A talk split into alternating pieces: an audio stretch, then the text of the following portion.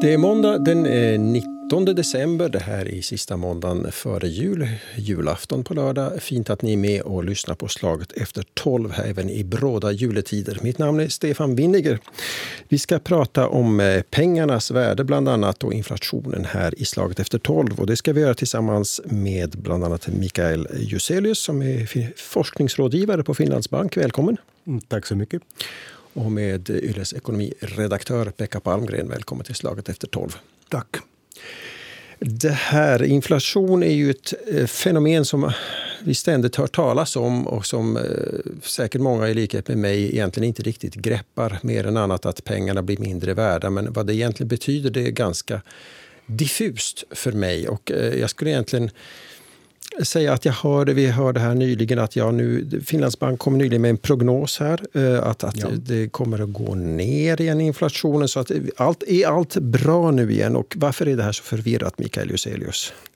Eh, det beror förstås på vad man menar med att är allt bra. Det är jättebra att inflationen eh, kommer ner lite från en hemskt hög nivå.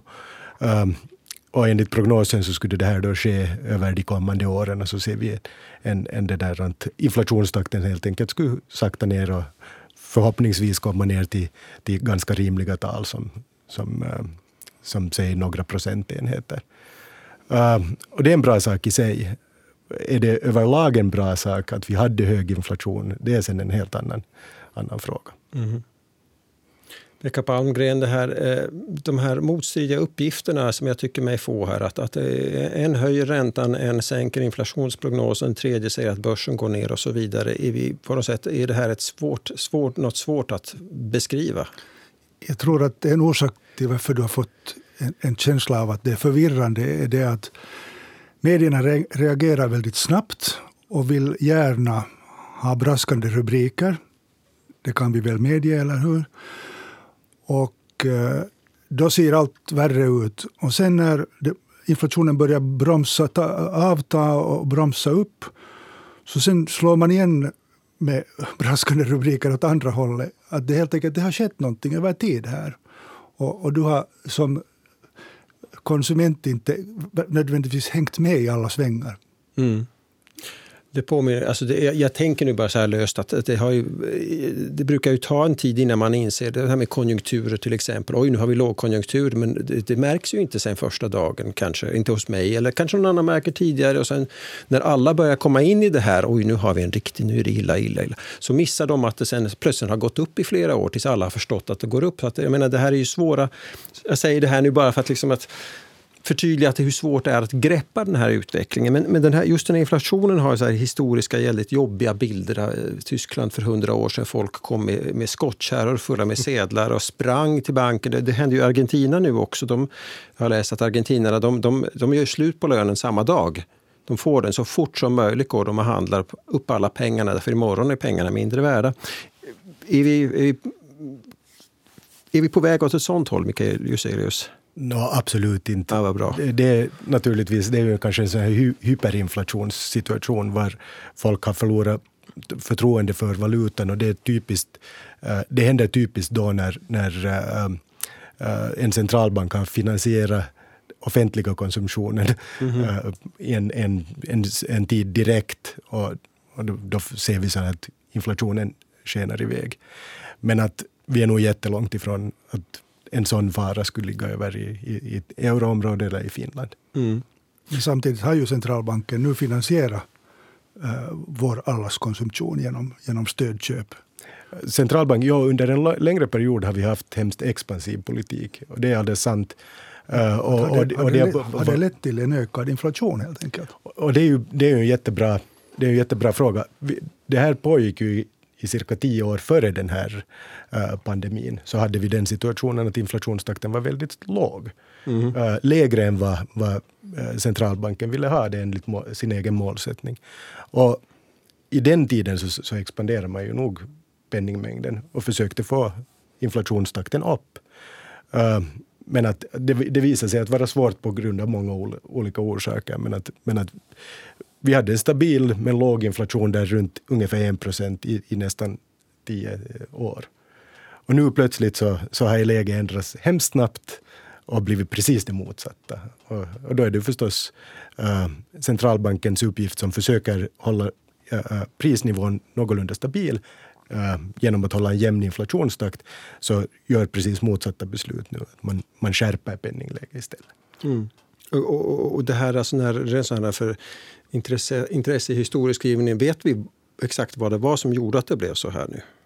den här nuvarande ja. höga inflationen. Absolut, ja. Eller vi vet vilka faktorer som var de som, som påbörjade den här.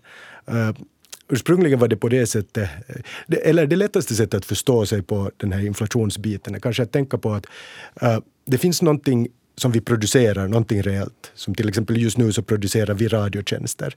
Uh, någon annan producerar kanske uh, kopieringspapper eller vad som helst som är, är riktigt, verkligt. Och så finns det den här penningbiten, det vill säga saker och ting som gör att vi kan byta dessa reala saker i framtiden, dessa saker som vi har producerat. Och om det någon gång är en liten obalans här, att vi har för, för lite reala saker och för mycket av de här lapparna som vi gärna byter, så då måste förstås de här lapparnas värde i termer av, av de här riktiga sakerna som vi byter som måste bli mindre värda. Och det är det som egentligen är inflation. Och, och på motsvarande sätt så vad händer i den här nuvarande situationen. Så det som hände var helt enkelt det att, att uh, i början av pandemin så hade vi hög efterfrågan när vi kom tillbaks från lockdown. Så plötsligt så ville alla konsumera tjänster på ett sätt som vi inte hade gjort förut uh, de senaste två åren. Och hade desto besparade pengar för att kunna göra det. Um, och den andra biten var att vi fick eh, problem i, i, globala försörjningskedjor, det vill säga när man skippar med olika skepp från Kina varor globalt sett världen över och till sist kommer till Finland. Så det blev flaskhalsar i den här av många olika orsaker. Så det fanns mindre varor och mycket efterfrågan. Men vad händer då? Då ser vi förstås att, att pengarnas värde blir mindre, det vill säga inflation. Uh, då har vi för mycket lappar i förhållande till vad det finns faktiskt att, att kunna konsumera. Um, det var den första biten. Det som har hänt nu, för att den biten så fick en extra sån här liten kick av den här uh, krisen i Ukraina i och med att, att Ryssland som är en stor råvaruproducent i, i princip inte mera kunde... Vi, vi har gjort uh, sanktioner och den här typen mm. av åtgärder och det gör helt enkelt det att, att vi får inte billiga råvaror från Ryssland tidigare som vi gjorde tidigare och det driver förstås upp energipriser och, och, och, och, liknande. Och energipriser är på det sättet lite besvärliga att energi går in i all produktion. Mm. Så om det blir dyrare om vi får dyrare energipriser så blir nästan allt dyrare att producera. Och igen har vi då den situationen att vi kan producera mindre i princip. Det har blivit dyrare, helt enkelt insatsfaktorerna har blivit dyrare och efterfrågan är densamma. Då måste vi se fortsatt inflation. Så kan, man, okay. kan jag förstå det rätt då på något sätt att det borde alltså finnas någon, något samband mellan hur mycket så säga, eurosedlar det finns och, och alla produkter och allt som går att köpa. Alltså. Ja, absolut. Produkterna är ju bara en, liksom en sån här slags uh, markör om att jag får en 100 eh, euros sedel. Så det markör att samhället generellt sett är skyldig mig varor motsvarande ett värde av 100. Men om det finns för många av dessa markörer så, i förhållande till hur många varor det finns, så då kan jag inte köpa lika mycket för ja, dessa. Det är som monopolpengarna, alltså de, man sitter på enorma summor där men, men man köper bara små plasthus. De... Det är just så. Ja. Det, det, det är just så att, att, att det, det, viktiga är egentligen hur mycket varor det finns. Mm -hmm. Och, och, naturligtvis är inte den här relationen så, där, så enkel att det ska vara omedelbart, utan det kan ta ganska länge förrän, man först, förrän, förrän den rätta prisnivån hittas och så vidare. Uh, men att, men att i, i princip är det just på det sättet att, att uh, vi kan inte bli rikare genom att trycka massor pengar. Vi kan bara bli rikare genom att producera riktiga varor eller tjänster. Vad intressant. Det här, ja, det här förklarar ett och annat för mig också. här. Men, men då, tillbaka till Finlandsbanks prognos. Då, alltså. Ja. Vad händer nu då? Uh, vad händer nu? No, vi hoppas naturligtvis på att den här prognosen är någorlunda korrekt. Uh, eller att, att utfallet blir ännu bättre än det som prognosen. Och det är alltså att inflationen är på väg ner igen? Det vill säga att inflationen är på väg ner. Och Finlands bank förutspår ju också att, att vi hamnar in i en mild lågkonjunktur. Uh, vi hoppas ju förstås att vi inte hamnar in i en mild lågkonjunktur utan så att, att aktiviteten håller, håller sig någorlunda någorlunda bra. Men sannolikt är det förstås på det sättet att, att givet att vi på sätt eller annat upplever inflation men inte producerar hemskt mycket mera så kan vi för, förvänta oss att vi hamnar in i någon form av lågkonjunktur. Centralbanken har ju också fått kritik på politiskt hög nivå för att, att nu strama till och, och, och minska utbudet av pengar så leder till, till en, en försämring av ekonomin i, i samhället. Att är det alls rätt väg att gå? är ju också en fråga. Att kan man med centralbankens åtgärder ens minska inflationen när, när vi är mitt i en sån här perfekt storm, som man säger på amerikanska, äh, äh där vi har pandemi och vi har krig och vi har en massa komplicerade förhållanden som Mikael också beskrev där. Äh, sådana transporter och flaskhalsar och äh, lockdowns och fabriker som inte kan funktionera för att det inte finns personal och sånt. Och, och då är det ju en jätteintressant situation att se nu att, att nu först ökar man takten genom att pumpa in pengar i systemet. Nu, drar man, nu stänger man kranarna när de kanske just skulle behövas. Att, kan, man, kan man också se det, tycker du, att, att centralbanken gör just tvärtom? Eller är hela tiden för sent ute? Ja, det, det är ju jätteförståeligt att man tänker på det sättet. Och, och, och det är ju det som är det stora dilemmat för en centralbank just när vi råkar ut för så kallade utbudsproblem. Att, att eh, det är just en sån situation var vi ser inflation men låg aktivitet och att då förvärra den situationen genom att höja räntan är ett svårt beslut. Men den riktiga frågan är egentligen, tror jag, att, att kan vi uppnå ett bättre beslut genom att inte göra det? Och vi var lite inne på det, just det att vi kan inte bli rikare genom att trycka mera pengar i sig, utan vi måste faktiskt producera. Tyvärr. Men ja. Och, och det här är, det är min analogi för det här, att, att när, det gäller, när det gäller eh, det som egentligen har hänt konkret är att vi alla har blivit lite fattigare. Det, det är det, som, det riktiga som har hänt. Mm. Uh, för att vi producerar mindre varor helt enkelt och mindre tjänster. Uh, och, och, nu är den riktiga frågan då att kan vi, kan vi liksom bibehålla vår riktiga köpkraft genom att trycka pengar? Och svaret är nej. Det enda vi kan få är inflation. Och det är lite som en hund som jagar sin egen svans. Mm. Att den kommer aldrig att hinna ifatt. Om vi nu försöker trycka pengar så stiger inflationen hemskt mycket mera och vi blir fortfarande fattigare. Enda problemet som vi får är att vi får ett, ett kanske mer ihållande inflationsproblem som, som då leder till att folk får, har mindre förtroende för valutan och gör det svårare för oss att beräkna att hur, hur ska vi lägga vår konsumtion och våra investeringar i framtiden. Och det är inte önskvärt. Mm. Så den här kritiken som har kommit tror jag att en bristande förståelse egentligen på att man kan inte lösa det här problemet genom att bara trycka mera papperslappar.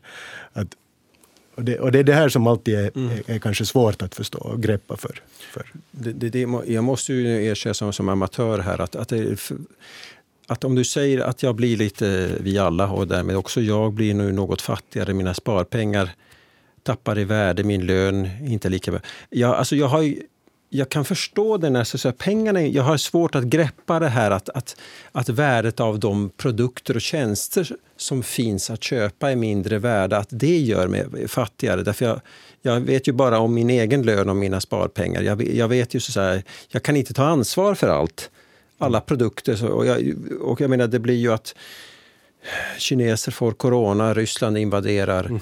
Mm. det franska kärnkraftverk står still. Eh, alltså många saker som är fullständigt bortom min vad jag kan greppa och påverka, som, som du säger. Mm. Alltså som gör mig fattigare egentligen. Det är väl det som är det skrämmande med själva med det här. va? Ja, det är, det, det är förstås det är ju alltid tråkigt när, när det går på ett sånt sätt dåligare, att vi blir lite alla lite liksom kollektivt mm. lite fattigare. Och, och, och, och, man tänker ju så att det är en situation vi inte egentligen önskar oss. Men, men uh, den riktiga frågan är igen alltid att kan vi göra någonting åt det? Vad kan mm. vi göra åt det? Ja, en sak vi kan göra att vi kan och, och, uh, representera, vad heter det, om vi skulle ha nu en representant för arbetsgivarna här vid det här bordet så skulle hen säga att, att vi kan uh, låta bli att kräva löneförhöjningar. Ja, och det, det, är, det, det är så här, seriöst. det är alldeles sant. Och det, det, är helt seriöst, men, men det har aldrig riktigt hänt. Ja. Det finns två sätt som så här nationalekonomiskt, eller som vi kan bli fattigare. En är det att vi sänker våra löner. nominella löner, det som vi faktiskt får i handen. Mm. Det andra är att priserna stiger så att vår riktiga lön blir mindre. Och det är det som händer, det är det som händer nu. Ja. Så vi har att välja mellan de här två. Och den riktiga frågan för, för oss centralbankirer är att ska vi ännu ha ett, ännu ett ytterligare ett problem och det är det att vi får ännu till högre prisosäkerhet medan vi blir fattigare. Och det är därför vi fattar det här hårda beslutet att, att uh, höja på räntorna. När det är sagt så, så är ju inte ränteläget i reella termer speciellt högt. Att om vi tänker att, att vi har vad heter några procentenheter i ränta med, men inflationen förväntas vara 10 procent under det kommande året, no, inte riktigt, men ditåt. Så, så är det ju faktiskt en ganska låg realränta. Historiskt den lägsta realränta som vi har någonsin sett. Ja. Även, om, även om det nu har varit några år ännu lägre. Ja. så att säga. Just det. Så, så det är ju svårt att det är igen också en förhålla sig till. Ja. Mm. Sen är det ju väldigt ojämnt. Jag menar det, det är, när man tittar på, sådär, på det stora hela hur det tycks begå för företag så vissa går ju fantastiskt bra, gör ju rekordresultat. Mm. Och jag menar till exempel då Kesko som bland annat är i, livsmedelsbranschen och, och, mm. och, och, också bilbranschen och, och eh, byggbranschen. Så det här, de, de uppvisar rekordresultat. Mm. Så varför skulle de inte kunna betala åt sina anställda lite mera, mm. kan man ju fråga. Och, det, och, det, och det, är ju, det är ju liksom överlag så att det drabbar hemskt olika. Precis. Det är, ju, det är ju tyvärr så när jag sa att vi alla blir kollektivt lite fattigare, så det är en, en sån här sanning på när man summar ihop alla. Men det är ju klart att det går sämre för, för vissa och det är ju oftast de svagaste i samhället som drabbas hårdast mm. precis av, av, en högre elräkning eller, ja. eller den här stilen. Så det är inte alls en hemskt uh, jämn uh, utveckling. Det, mm. det, är det inte. Mm. Det som du var lite inne på, att kan, kan inte de företagen som det går bra för ge högre lön? Det skulle vara jättebra, men det som händer typiskt är sen att alla andra följer efter. Absolut. Och så blir det en sån här lönetävling och då, då har vi just det som, som centralbankerna är mest rädda för, vilket är just att vi får löner jagar äh, inflationen och inflationen jagar lön. Mm. Ja. Jag tänkte när, när Stefan sa att vad kan jag göra när det är sådana här stora Eh, globala fenomen som mm. påverkar så jag kan låta bli att kräva löneförhöjning, men det, det är klart att det, det, det är lättare sagt än gjort. Men det är ju, du, sa, du sa just det här, eh, Pekka Paunger, att alltså om vi hade haft någon arbetsgivarrepresentant ja. här så skulle, skulle hen säga att håll tillbaka löner. Och, och, hen, hen någon, säger det. Ja, och, och, om någon från facket skulle vara här skulle säga att det har blivit mm. så mycket, våra, våra medlemmars köpkraft har Absolut. minskat, vi behöver få kompensation så att folk kan köpa mat och betala elräkningen. Så, men jag menar, betyder men, och, och det är ju helt förståeligt. Ja, det är helt ja. förståeligt. Nu har det ju varit på det sättet att all, all data pekar på att, att lönekraven har varit relativt moderata. Det vill säga att om inflationen har gått upp med med, med säg 10 procent så har lönerna gått upp med kanske 5. Ja. Och det betyder helt enkelt att en 5 reell devalvering av våra löner. Så att vi har åtminstone inte hittills sett sådana riktigt starka tendenser var man försöker bibehålla sin köpkraft. Mm. Men, men det är absolut så ja, att, att, att det finns de här uh, intressena att försöka göra det. Och, men kanske också någon slags förståelse att tiden är lite dålig. Mm -hmm. Om vi ställer för höga lönekrav så kan det leda både till hård inflation som i, i slutändan gör det onödigt att ställa dessa mm. lönekrav. Men också det att kanske risken för att man sen blir arbetslös stiger. Dessutom, ja. Och det. Nu roar det mig att, att nu gör vi just det som Stefan sa här i introduktionen till den här debatten, det vill säga att nu ligger vi liksom lite efter för att nu pekar ju alla alla, alla fakta mot att inflationen är på väg ner de facto. Och vi sitter nu just och, och ojar oss över inflationen, hur, hur, det, hur den drabbar oss. Vi försöker förstå hur den fungerar. Men, men om inflationen är säg först fem i slutet ja. på nästa år så är ju situationen en helt annan än den var för en månad sedan då vi tänkte att Jesus, hur högt ska det här gå riktigt? Och vi är snart i tio. Och, ja, Estland har till exempel, ett exempel på, på, på, på verkligt hög inflation, över 20 procent och så vidare. Men jag menar att, att det faktiskt, den är nu på väg ner. Ja. Och kanske om ett och ett halvt år, två år är den kring två eller tre eller något sånt. Så, ja. så det är ju jättegoda nyheter tycker jag. Ja. Det är jättegoda nyheter. Och, och då är så frågan, alltså, på ett dryg, eller två års sikt så har vi, har vi inte längre, då, om finansprognos stämmer, och då har vi inte samma tryck längre. Det vill säga vi behöver hålla ut egentligen. Mm. Det, det, är liksom, det är på det sättet att energipriserna har varit det som har varit den kanske starkast drivande mm. uh, kraften bakom det här. Och om man tänker sig att energipriserna har nått sin, sin topp, vilket är ganska sannolikt, de är väldigt, har varit väldigt höga, och det som har hänt är att de har börjat sakta gå lite ner. Det är svårt att tro att energipriserna går hemskt mycket över den toppen. Och det betyder egentligen det att det som vi kan förvänta oss att se i, i framtiden är antingen att, att det inte kommer hemskt starka extra effekter från energiprisen eller att vi får deflatoriska effekter, det vill säga att det går åt andra hållet. Om priserna kommer ner så påverkar de det åt andra hållet. Eller hur? Om, om de faller tillbaka mm. igen, säg, inte nu till exakt samma nivå som förut, men, men, men faller en bit, så då får vi precis tvärtom effekt. Och, och den riktiga frågan är hela tiden det att vad händer vad händer under tiden? Att hinner det bli på det sättet att vi får någon slags äh, äh, löneinflationsspiral som har motiverats av den här ursprungliga energiprispushen? Äh, eh, eller, eller är det på det sättet att vi kan undvika det och sen när, när de här elpriserna går lite ner så får vi faktiskt ett mycket normalare läge. Så det kan gå ganska kvickt också med hur, hur snabbt den här inflationen kan falla.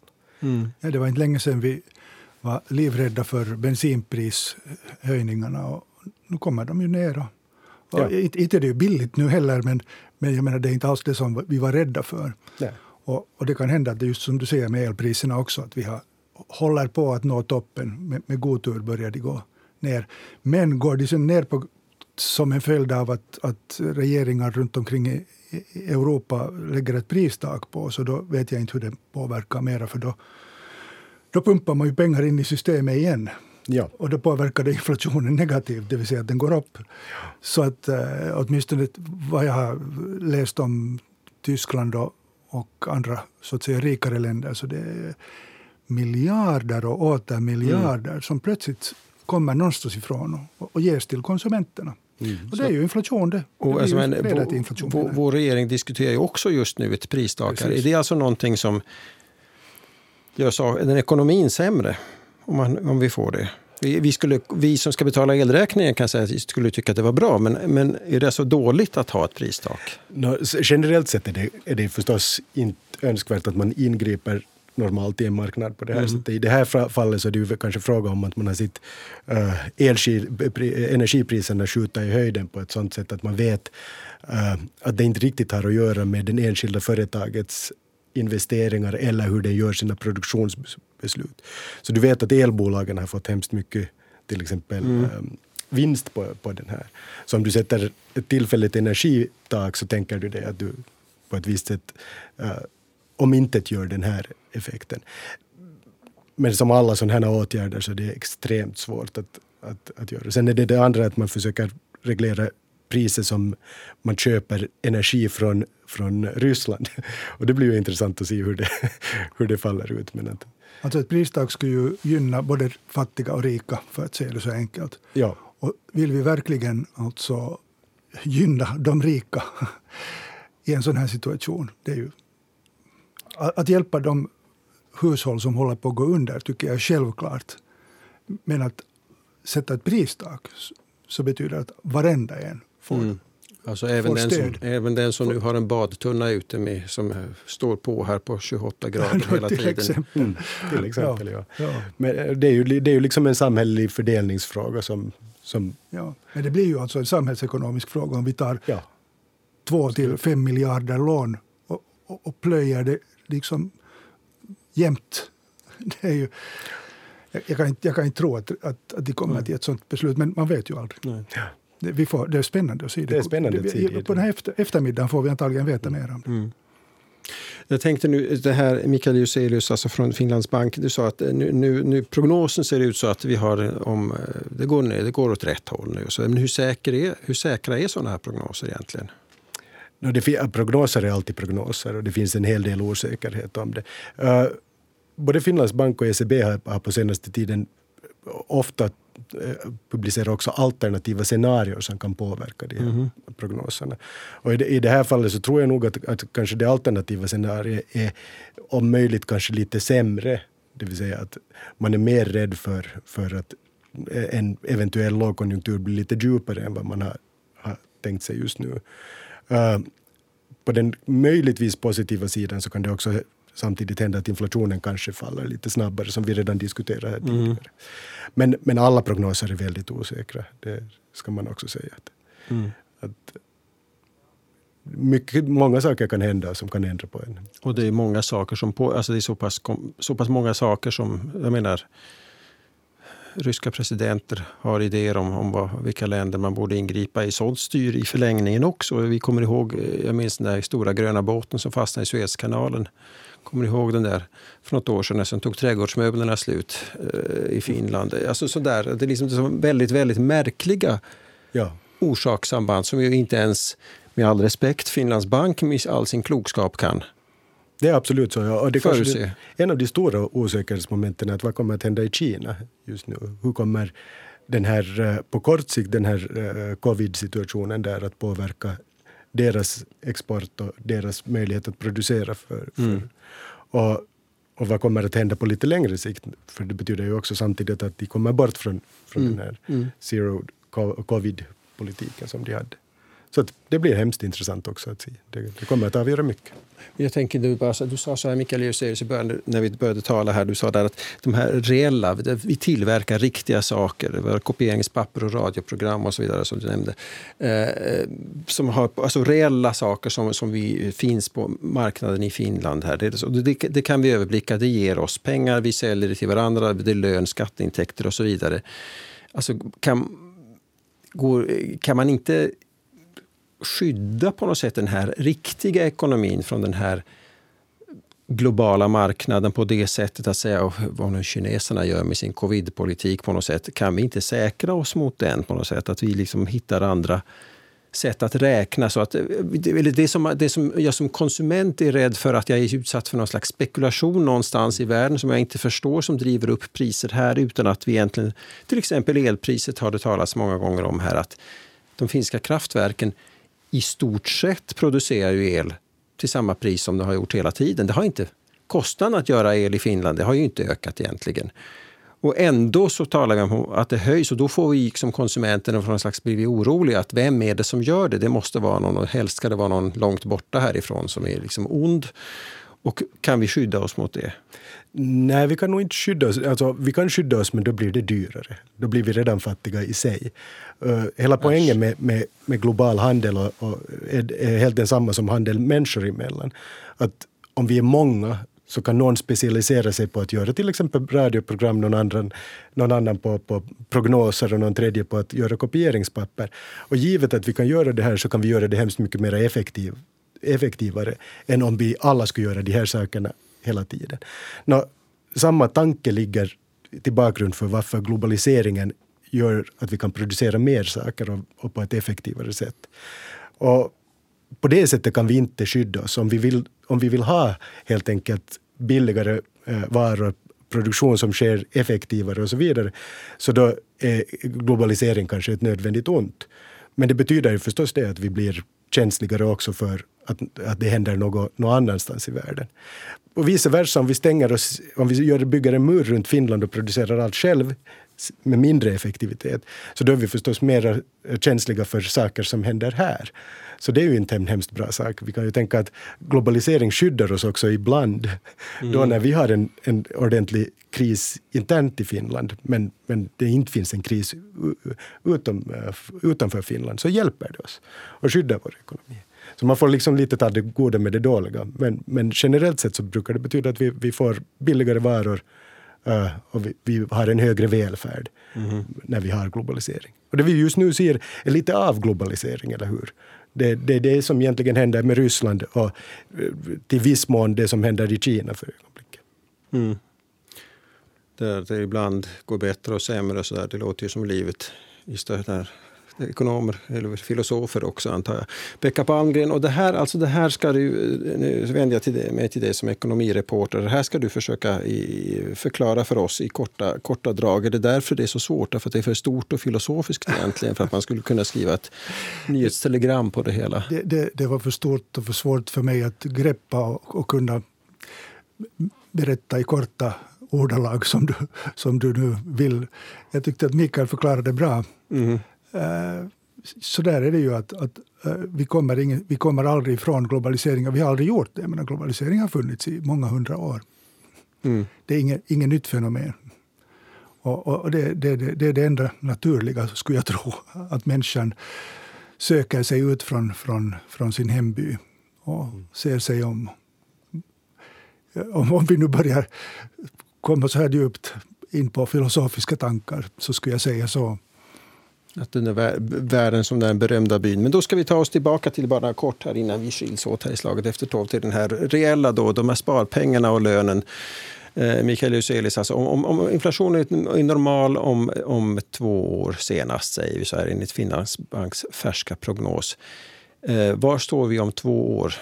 Är vi då, alltså, då är vi lite fattigare, men eh, klarar vi oss fortfarande och går, blir det bättre sen? Absolut klarar vi oss. Det klarar vi nog även om, om inflationen är tillbaka på just den nivån. Uh, men att det absolut hade varit så att vi har igen blivit lite fattigare, det kommer mm. vi inte bort ifrån. Men om vi tänker på framtiden, så vad som skulle vara hemskt viktigt, så är förstås det att vi skapar förutsättningar för att, att återhämta oss. Och, och bland annat eh, en utveckling som har varit lite oroande har varit hur statens skuldsättning har utvecklats under de här kriserna. Och, och det, det som man kanske skulle vara önskvärt då, att man kan, då när det börjar gå bra igen, att man kan stanna av på den. Det är förstås i akuta krislägen så är det alltid viktigt att man kan ha eh, en, en buffert som man kan expandera från. Men, men det kommer nog att, att ställas ganska svåra och höga krav på att, att vända den utvecklingen framöver. Och jag tror att ganska många inom ekonomkåren är ganska oroade över den utvecklingen mm. generellt sett. Mm. En sak som inte har nämnts här, kanske för att det är så självklart, så är ju att den här eh, stabiliteten är den avgörande för, för, egentligen för oss alla, men, men speciellt för företag. Att veta att man kan investera och att man kan bygga upp saker och ting. Och det är därför som det är så viktigt att hålla den här inflationen inom rimliga gränser. Den får inte vara för låg och den får inte vara för hög, men den får framförallt inte kasta från det ena till det andra. Så att man mm. kan lita på att saker och ting fixar sig. Liksom. Och det, det, är ju det som är det viktiga, allra viktigaste. Om det nu sen är fem eller sju eller ibland nio, så det gör ingenting. Nej. Det finns många andra saker som påverkar också, så att det, det är ju absolut inte enda, men, men den berättar någonting om den stabiliteten. Mm. Och för, för, för oss privatpersoner är det på något sätt, kan jag, kan jag behålla behålla, behålla min bostad? Kan jag liksom fortsätta eller måste jag sälja bilen? Vågar eller, jag ta lån? vågar jag ta lån? Kommer, min pension, kommer jag få en pension också om två år? Men, men är då, enligt den här prognosen från Finlandsbank är skillnaderna och förändringarna trots inflation just nu sådana att vi, vi i det stora förstår jag det som. I det stora så, så jag behöver inte nu sälja huset och bilen idag Nej. av rädsla för hur det ska bli om två år? Nej, det, så är det förstås inte. Du kan ju tänka dig liksom i, nästan i rena termer att om vi säger att vi alla blir 5% vi förlorar realinkomst till 5 procent. Om du hade 100 euro idag så har du 95 imorgon. Och då kan du ställa din konsumtion enligt det. Mm. Att man kan tänka sig i de termerna. Och då, då, förstår man att det kanske inte är så extrema sving men att, men att ändå betydande, betydande för vad man kan köpa. Mm. Men man ska gärna inte ha alla pengar på kontot. Men det, nu kommer vi in på följande tema, vi ska inte gå händelserna i förväg. De som har så lyckligt låtit att de har pengar på kontot också, det är inte, det är inte alla förunnat. Inte alla förunnat nej. Här har vi gjort en, en enorm djupdykning i inflationens väsen och vara eh, i slaget efter tolv. Tack så mycket Mikael Euselius, forskningsrådgivare från Finlands Bank för att du förklarade för oss och tack så mycket Pekka Palmgren som eh, redde ut tillsammans här med oss andra. Stefan Winiger heter jag. Tack för att ni lyssnade. Vi hörs igen. Hej då.